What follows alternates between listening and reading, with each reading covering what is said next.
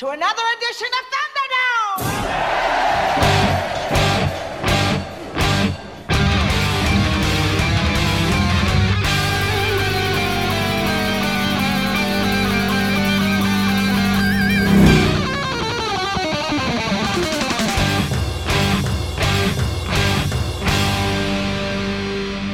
Welcome to the Mad Max Minute. We hope Max is a fan of Berlin because Blaster is going to take his breath away in Mad Max Beyond Thunderdome one minute at a time. I'm Rick, And I'm Julia. and today we're talking about minute 33, which begins with Blaster using Max as a human trampoline, and it ends with Max narrowly escaping impalement. Joining us for one last day of watching Max get the snot beaten out of him is Scott Corelli, the host of the Spider Man Minute podcast. Thanks for having me back, guys. It has been an eventful week, I'd say, watching Mel Gibson just get the tar just knocked out of him. Fun fact about this scene is that Mel Gibson, though he had a stunt double, insisted that he get into the harness as much as possible Any information on why? because it looked so much fun. Hmm.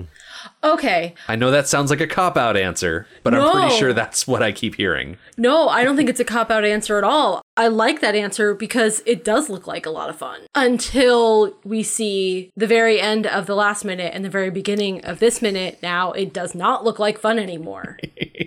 that reminds me, this is a little bit off topic, but it just reminds me. Filming Game of Thrones, the fight scenes were so intense that the production had a safe word. So if you like actually got hurt during the filming, you'd yell out the safe word banana. I think Mel probably should have had a safe word hmm. for filming this because I've seen behind the scenes footage of them filming the scene where Blaster is jumping on Mel Gibson's back and it looks very real. to see Max react to it, it definitely feels real. Mm-hmm. The way he's hitting the ground and bruh, getting all of his air pushed out of him. Yeah. It's very rough. Definitely not an ideal situation. I mean, there's so much leather and latex around. You'd think that there'd just be a safe word anyway. Like upon entering Bartertown, not only do you trade and get your tokens for what you trade for, and but you also get your safe word assigned to you. Mm-hmm. Max is not liking the situation he's in, and so he takes this opportunity to try and reach for his secret weapon. Unfortunately for him, he has stashed his secret weapon around his, I'd say, upper thigh, knee area. He's got a leather thing wrapped around his leg that he's hidden his whistle in. And it just seems to me like an inconvenient place to hide your whistle.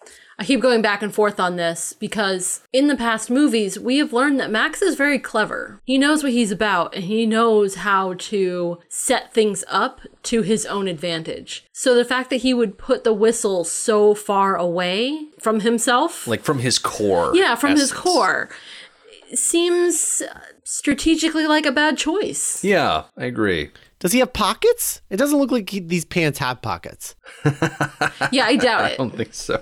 Yeah, I think he's just doing the best he can. I don't. I mean, because like, what, what, what's his outfit here? It's a torn up T-shirt tucked into leather pants with no pockets. It looks like he's got the whistle just sort of like entwined in like the lacing in the leg of his pants. Yeah. I, I think he's just doing the best he can. I think that's the only place he could put it. He's able to get the whistle. It's not like it's completely inaccessible. It just seems like an inconvenient place Yeah. when you're getting jumped on. Has he had the whistle for a while? Oh yeah, he's had it since the beginning of the movie. It was pushed off of the wagon by his monkey oh. after he got his wagon stolen. Well, so he had time to find a place to put the whistle. I guess that's just the best place he could come up with. I don't know. Yeah. What's unfortunate for him is that he gets the whistle and he tries to blow in it. And I guess he thinks that because he's getting all the wind pushed out of him every time he hits the ground that it'll be really easy for him to blow the whistle. Unfortunately, he hits the ground, his mouth pops open and the whistle falls into the dirt and then he's got to frantically search for it in amongst the dust. I understand why Max went for the whistle right now. Blaster literally could kill him at any moment. He just has to jump hard enough on Max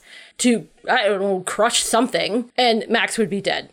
So, of course, he has to, it's now or never. He has to go for the whistle. But what crappy timing. Mm-hmm. When he's being thrown about so physically to try and get this little tiny object that's not secured to him in any way. It's just bad timing. So of course he's gonna drop it and lose it in the dirt. I don't I don't know what he reasonably expected to happen. Hmm. Does he know what the whistle does? When Max was in Underworld, mm-hmm. he was able to figure out that if he blows the whistle, it will disable Blaster. Oh, right. Blaster will hear the whistle and then basically grab his helmet trying to block his ears, but there's no way to reach through the helmet to block his ears. So Right. if he can blow that whistle at this point, it'll cause Blaster to pretty much fall off of him and allow Max to get his feet, but it doesn't really happen that way. Right, right, right, right. Yeah, see, I, I just think that the whole the whole thing is uh I, I I mean you've got these super long latex things like why why isn't he just going full on Jabba the Hutt on this guy?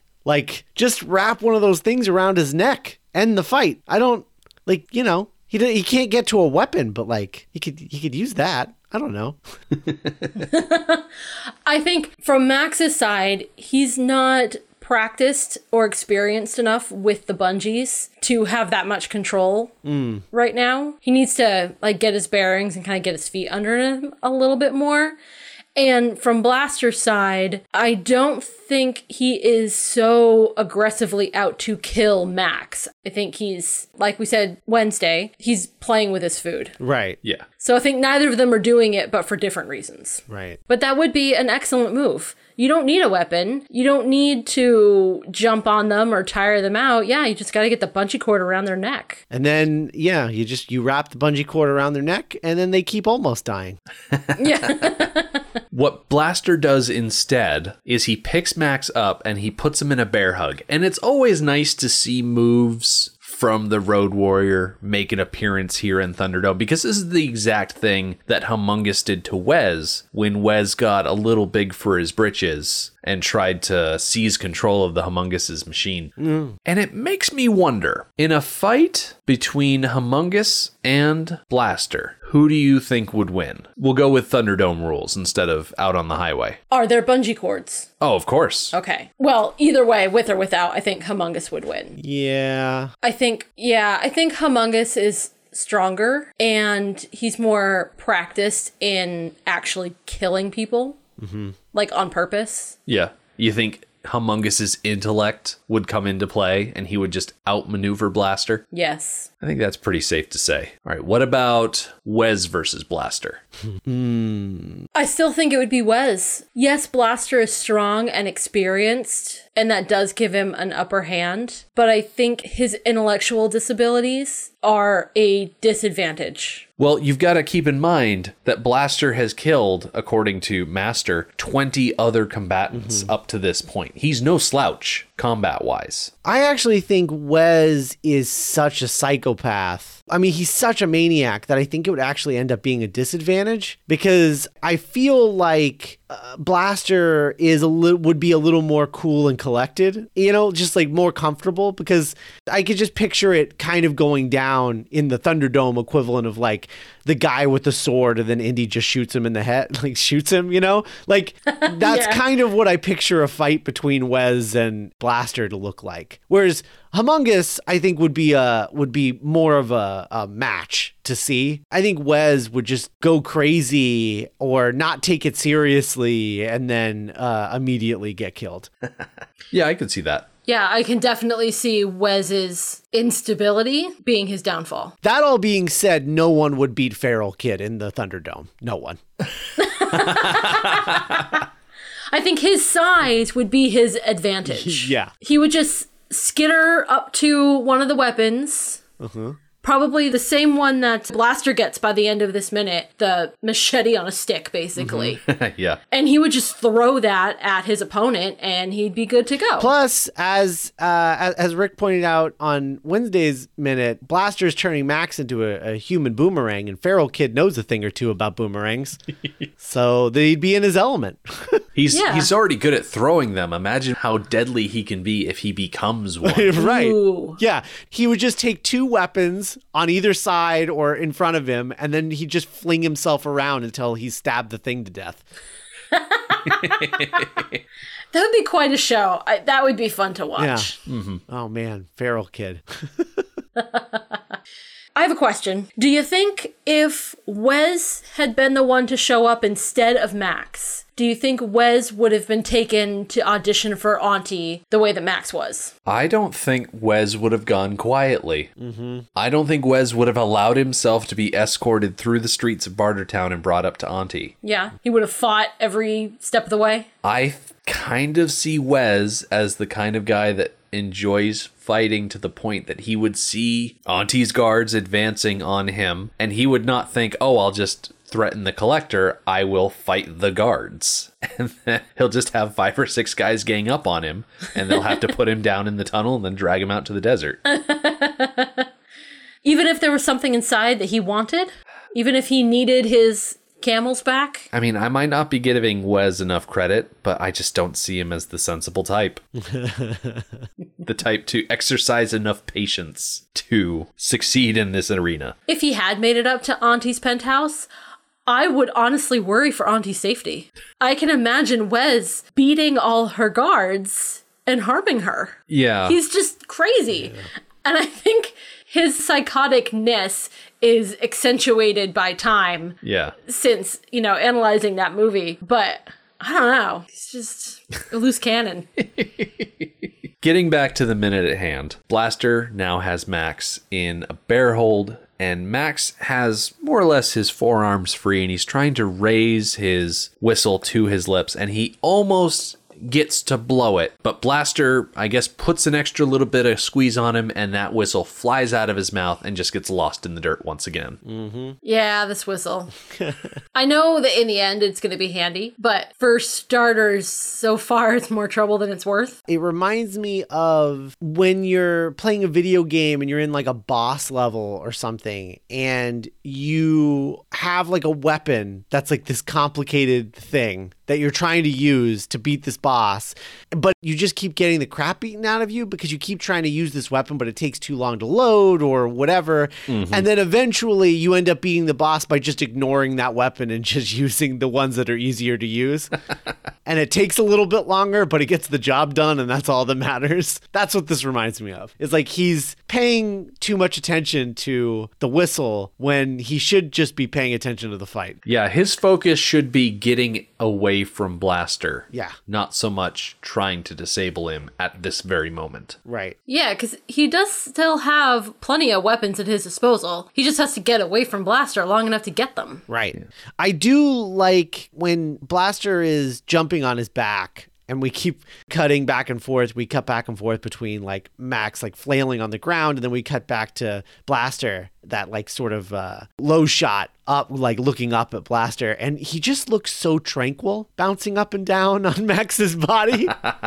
yeah, he does. like he's just like, ah, another Sunday. Like he just, it's so funny. I don't know. Uh, he's just very, very cool about all this. Going back to the idea that Julia brought up about how Blaster's time in the Thunderdome is his time without Master on his back. Mm-hmm. Blaster goes day to day with a literal monkey on his back, constantly telling him what to do and where to go and what to interact with. And when he's here in the dome, Blaster is just free, free to play and frolic and kill people. Is Blaster jumping up and down on Max? Is it, you know, like a psychological thing where he's like, now I'm on someone's back? Ooh, oh, I like that. I like that a lot. Yeah. I was thinking about the harness that Blaster wears that Master sits in.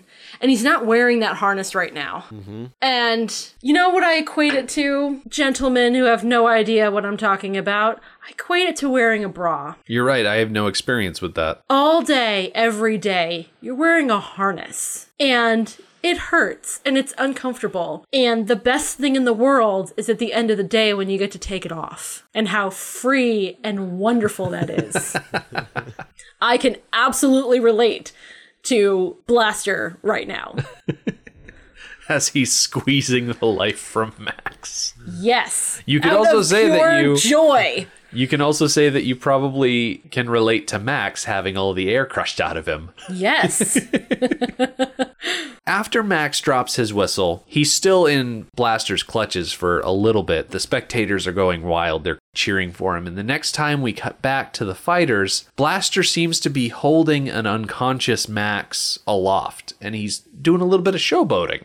Do you think Max has lost consciousness? It sure looks like it. I don't think it's a prolonged unconsciousness. I think it's just a momentary little drift out of focus type of thing. Okay. I think he did something to him that we didn't get to see because this is PG 13. And so they cut to a Yeah. reaction shot of the audience being like, oh, look what he just did. That was the most amazing Yeah, thing ever. And we're never going to see it because this movie's PG 13. Yeah. He's sort of giving him an atomic wedgie right now. Yeah. Blaster is certainly loving this attention. The spectators are chanting, and they're chanting something, and for the longest time I was convinced beyond a shadow of a doubt that they were chanting Blaster's name. But the more I listened, the more I wasn't sure about myself. I thought they were also chanting blood, basically telling Blaster, okay, all of this has been fun, but we want to see blood. well, that's what we're chanting. All of this has been fun, but we want to see blood. So, did you ever decide what they're saying? Some of them might have been chanting Blaster, some of them might have been chanting Blood. I'm not really sure. I think I'd rather have them chanting Blood, though, like if I had to choose. Yeah, I think they're probably chanting blood, but it's a bummer because it's like they're chanting blood, but we're not going to get any Nope. because this movie's PG 13. Yeah. It just feels like I don't know. You're watching this movie and you're like, "Oh man, here it comes," and then no- nothing's gonna happen because it's it can't. Uh, right, we're waiting for an arm to get ripped off. Oh, yeah. And nothing happens. I want to see some audience participation of them just sticking chainsaws through the cage. Like I just want just crazy stuff. Like the, that's the problem with the Thunderdome. It's just it's not crazy enough. It needs to be insane. I've half a mind to just tell uh, if he ever works out this uh, lawsuit that he's got going on with Warner Brothers right now. George Miller just remake Thunderdome. Just do it again, but do it better and make it R rated. Yes, definitely make it R rated. Yeah. You don't even have to remake the rest of the movie. Just the Thunderdome part. Just put the Thunderdome in another movie. Yeah, just call it Mad Max Thunderdome. Skip the Beyond entirely. Yeah. Uh. After Blaster is done showboating, he starts to pull Max back once more so he can fling him out. And we get a quick shot of Auntie. And she's doing another one of those things where she's doing her best to not look concerned, but you can still kind of tell that she's not feeling good about this situation. Mm-hmm. Oh, yeah, she's giving it away. And she needs to be careful because if Master notices how concerned she is about Max and his about to lose ness, Master is very smart. He is going to put two and two together and theorize that Max is working for Auntie. Well, that would be the case, but every time we see Master, he is so laser focused on Blaster. Mm-hmm. More so than everybody else in that booth. And we're not going to see too many shots of Master specifically before the week's out, but next week we're going to get several close in angles on Master looking very concerned, more so than Auntie ever does. They kind of have a Malakili Rancor relationship, don't they? Yes, they do. Yeah. Now I want to see uh, what was going on at Jabba's palace before, where Malakili was like riding around the Rancor, bossing people around. Now that's a name I have not heard for a long, long time. long time. Hey, it only came out two years before this. Exactly. It was fresh. It's a fresh reference in 1985. You know, the other thing too that I'm just noticing, like every time we do these sort of uh, tighter shots of the crowd, especially of the what did you call it, the owner's box? yeah. yeah. The owner's box shots. One of the things that really struck me when I watched these, because I watched these when I when I was younger, and then watched them again when I was I don't know, like a few years ago before uh, Fury Road. I was watching them for like the first time in years. And the thing that really struck me, especially about this one in particular, and Bartertown in particular, is I don't know how well versed in comics you guys are, but there's a lot of um, fourth world in this. Like it kind of feels like Apocalypse, like where uh, Darkseid presides in the DC universe and things like that.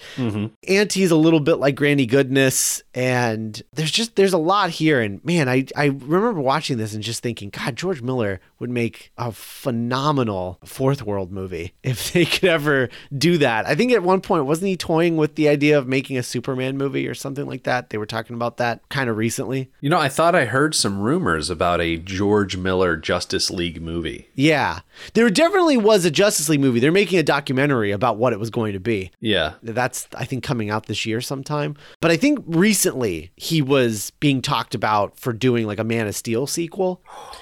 Huh. I yeah, I just I watched this and that's all I think about is like Fourth World and like the Jack Kirby stuff from the DC universe. Yeah. That's what all of this reminds me of a lot and man, it's cool. I just I mean, I talked about this last time I was on, you know, when I requested the dog food eating scene. My favorite thing about this initial trilogy is seeing the history of the post-apocalypse Right. the gas shortage and then the water shortage and just like how things evolve over time and how you had most of your society left in the first one. There's absolutely no society. There's just like little gangs in the second one. And now you have like a kingdom here in Yeah, Bartertown. It's civilization. yeah, a civiliza- like a legit civilization, not a good one, but a legitimate one.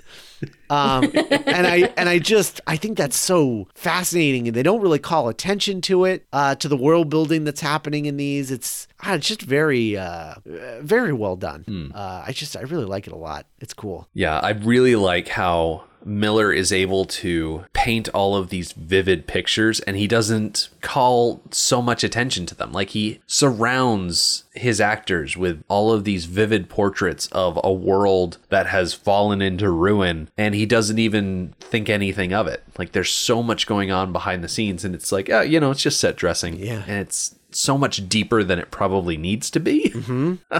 it's richer for it. Mm-hmm. And that's definitely an aspect of Miller's style of storytelling that allows for super analysis mm-hmm. like we do. Yeah, There really is enough there that we can take these movies minute by minute and actually, you know, really find stuff to talk about because there is so much going on in the background mm-hmm. and so much to suppose and to theorize and to talk about. Right.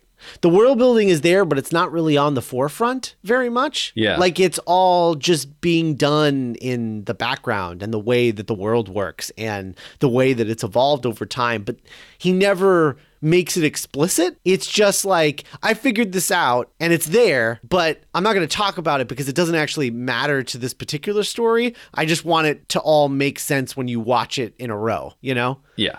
I just I really love that. I think that's great. and then Fury Road happens, and I I'm not even really into, I'm not entirely sure where where or when that takes place, um, or if it's even the same universe as this one. slingshotting back into the Thunderdome real quick because we've been off on a tangent again. Max has been once again grabbed by the legs, and Blaster, instead of flinging Max through the air, has decided to use Max as a battering ram as he rushes towards the side of the Thunderdome and more or less just throws him into the side of the wall. And Max just goes face first into the bars. There's a very real possibility that this move could have or should have killed Max. Mm-hmm. Running headfirst into a steel bar really, really could have killed him. Yeah. It's a wrestling move, especially when Max like actually hits the thing and he does like the thing where he kind of catches himself with the hand but then reacts like he got hit in the head. oh, yeah. It's a straight up wrestling move. I I really I appreciate that. This being a cage match and all. yeah. Throughout this fight, I've definitely noticed similarities to a wrestling performance mm-hmm. that is scripted and staged, and certain things are supposed to happen, and there's a storyline going on. Mm-hmm. Definite parallels with that. And I'm wondering if the choreographer for this fight has experience with professional wrestling. Wrestling was really big at this point, right? In 85. Oh, yeah. Yeah. Mid 80s? Yeah. It was right before the dip before it came back in the mid 90s, I think. Mm-hmm. So that makes sense. I wonder if this is actually just trying to sort of play into the popularity of wrestling at this point. It makes sense to me. Yeah. that might have been a strategy on how to show a fight that was capable of killing someone without showing blood and gore. Yeah. Using wrestling moves that look great and look painful, but are done in such a way that people don't get hurt. Yeah. But then Blaster gets the pointy object, and now it's time for people to get hurt. Yes. yeah. Max is left crumbled on the side of the dome, and then Blaster, throwing all sense of physics out the window, slingshots himself. Blasts, maybe. Uh, yeah. Blaster blasts himself up across the dome and very dexterously picks up that giant, like you said, Julia, machete on a stick from the Yeah. wall and then glides back down to the ground. It's sort of like a like a saber or something. The way that it sort of like curves at the end that way. yeah. It looks like the thing the guy in uh, Aladdin was going to chop Aladdin's hands off with. Yeah, I think this is the Guandao that I mentioned back when they were showing off the weapons. The long handled, curved back blade from the China region of the world. the, Chi- the Chinese province or whatever. I don't know. The way that Blaster goes for this weapon was very smooth. It made it look like he knew exactly where it was and he specifically wanted that weapon. Mm-hmm. Do you think it's his favorite? Yes, mm-hmm. perhaps. It also made me wonder if the weapons are in the same place every time, if they have assigned seating. I think so. Because you got to have like particular straps for particular weapons, right? Like to hold them in place, but not to hold them too tightly because you want them to get to them. Yeah, I think Blaster was definitely helped to get up to that weapon. By the guys controlling the bungees? Yes. they tightened up his bungee while not tightening up Max's bungees. Oh, collusion. Yes, yes, absolutely. This whole thing is crooked. This whole Thunderdome business. This blood sport murder dome is completely corrupt. How dare they? What kind of Thunderdome are you guys Oh. running here? What kind of half baked operation? This is supposed to be a fair fight. I would love if this scene ended with just Max just ridiculing everyone for running a corrupt Thunderdome and then just leaving everyone behind in shock. Just giving everyone a firm talking to. Yeah. Well, it's not in the rules that you can't pay the bungee guys to work in your favor. It's true. There are no rules Yeah. When Dr. Dealgood says you won't break the rules because there are none, except for all the rules. except for all the rules. Yeah. what kind of rule would be that you're not allowed to pay off the bungee guys? It's um Well, I think that would be a separate set of laws, though, like corruption laws like apply to everything. There's not just corruption laws that apply to fast food businesses and corruption laws that apply to the supermarket. It's just corruption laws. Yeah, but every law in this town has like a funny little couplet that goes along to it. Like it would be don't pay the bungee guy before you watch someone die or something like that. Although usually the law is like the thing you're not supposed to do and then the punishment like bust a deal, face the wheel. So Yeah. it'd be like pay the bungee guy, watch your family die or something like that. I don't know. Oh, Wow. Dark. wow, harsh. When you're trying to deal with punishments, what other things rhyme with guy except for die? Are there a lot of families in Bartertown?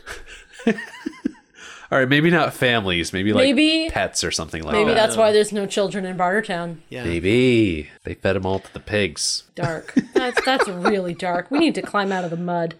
Uh, speaking of climbing out of dark situations, Blaster readies his giant machete on his stick and he starts charging at Max. And Max, inexplicably in my eyes, gets his act together enough that he's able to fling himself away, like out of the way, In a flip. so that Blaster just charges right past him. He flips over him. Yeah, all of a sudden he's figured out how to use this to his advantage. The bungees. Yeah, it's weird. Yeah. It's a full on Spider Man move. Exactly. It's a Spider Man move. Yeah. Yeah, it's, it's this movie he saw in a movie once.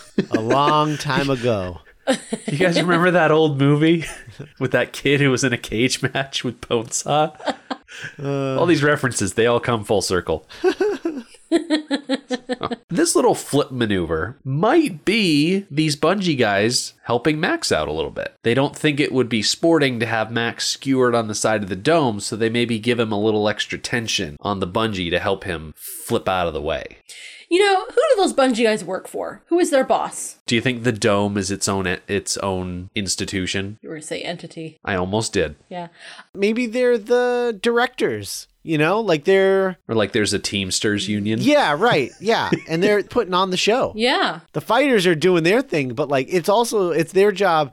They were giving Blaster the advantage earlier, but now they're like, okay, well now let's switch it up. You know, like like a wrestling match where one guy is winning for a while, mm-hmm. then the other guy turns it around and starts winning, and then the guy who was winning at the beginning wins the match suddenly. Yeah. It's like every wrestling match, right? Like that's just how you tell the story. And so maybe that's kind of what they're doing is they're manipulating these bungee cords just to tell the story that they want to tell, right? It's like the two Georges, George Ogilvie and George Miller, are just sitting at the top of the dome and they're the ones controlling the tension on the cord Yeah. because they're the ones calling the shots. Totally. I like that. Totally. This flip move brings us to the end of the minute. We're going to see at the very beginning of next week where Blaster ends up with this little charge move that's working out. Max is going to finally find his feet and actually start participating in this match, so it's not so much of a beatdown. But Scott, unfortunately, we're not going to have you for those minutes. It's been great having you here. Where can people find more of you? Uh, you can follow me on Twitter at Scott Corelli. Uh, you can find all of my shows at duelinggenre.com. I am the current host of Spider Man Minute, The Doctor's Companion, which is a Doctor Who podcast, The Cornetto Minute. I am the past host of Back to the Future Minute. So you can check all of those out at duelinggenre.com or wherever you get your podcasts. And definitely do, because if there's one place on the internet that I like getting content from, it's duelinggenre.com. Because not only do they have all of the shows that Scott just mentioned, but you've also got stuff like Harry Potter and Lord of the Rings Minute. You got the Protagonist podcast. You've got Immunities, uh, which is a original audio drama, and then uh, Geek by Night, which is the original audio drama that I created and uh, show run with uh, Nick, and uh, lots of other stuff. Rocky Minute. Um, speaking of uh, matches in rings types areas, um, I don't know. uh, yeah, I mean, we have tons of shows over there. Toy Story Minute, lots of podcasts. So go check out what we got over there, please. And if you have not had enough of us this week, we always have our Patreon show, which we lovingly call Anarchy Road, where we are going through Hook five minutes at a time. it is week 11 on Anarchy Road, where Peter mouth cheats on his wife with not one, not two, but three different mermaids. We also get introduced to Rufio, which is kind of awesome. And the Lost Boys take a page out of Shakespeare's Henry the Sixth, Part 2, specifically Act 4, Scene 2, and decide to kill all the lawyers. Mouth cheats? Oh, yeah. I mean, I know what you're talking about, but I'm not sure I've ever heard that turn of phrase before. Well, yeah. Mouth He's a married man, and he is open mouth kissing three strange women just that just came out of nowhere. Yeah. I mean, they're half fish, so maybe he's only instead of cheating three times, he's only cheating one and a half times because Okay. they're half women, half fish. Okay. And if I'm not mistaken, he mouth cheats again in the movie. One more time. Yeah, Peter Banning is not a great guy, No, he's not. but there's plenty of time to talk about that in the weekend show. Come join us on that. It's a good time. In the meantime, we're going to put a pin in this. We're going to come back on Monday. Like I said, Blaster is going to show us why the splash zone might not be the best place to stand. So you have that to look forward to. The Mad Max Minute podcast is a fan project by Rick and Julia Ingham. Mad Max franchise was created by George Miller and Byron Kennedy, is presented by Kennedy Miller Mitchell Productions, and distributed by Warner Brothers. Mad Max Minute is produced and edited by Rick Ingham. Our opening music is Verdi's Dies Irae by Daniel Batista of danielbatista.com. And our outro music is We Don't Need Another Hero by Militia Vox of militiavox.com. Our home on the internet is madmaxminute.com. You can follow us on Twitter at madmaxminute, like us on Facebook by searching for Mad Max Minute, and join our Facebook listener group, Mad Max Minute Beyond Microphone. If you'd like to support the podcast, visit madmaxminute.com where you can check out our TeePublic storefront by clicking the store link, join our Patreon by clicking the support link, or make a one time donation by clicking the donate link. Thank you for joining us for minute 33 of Beyond Thunderdome. See you next time. Every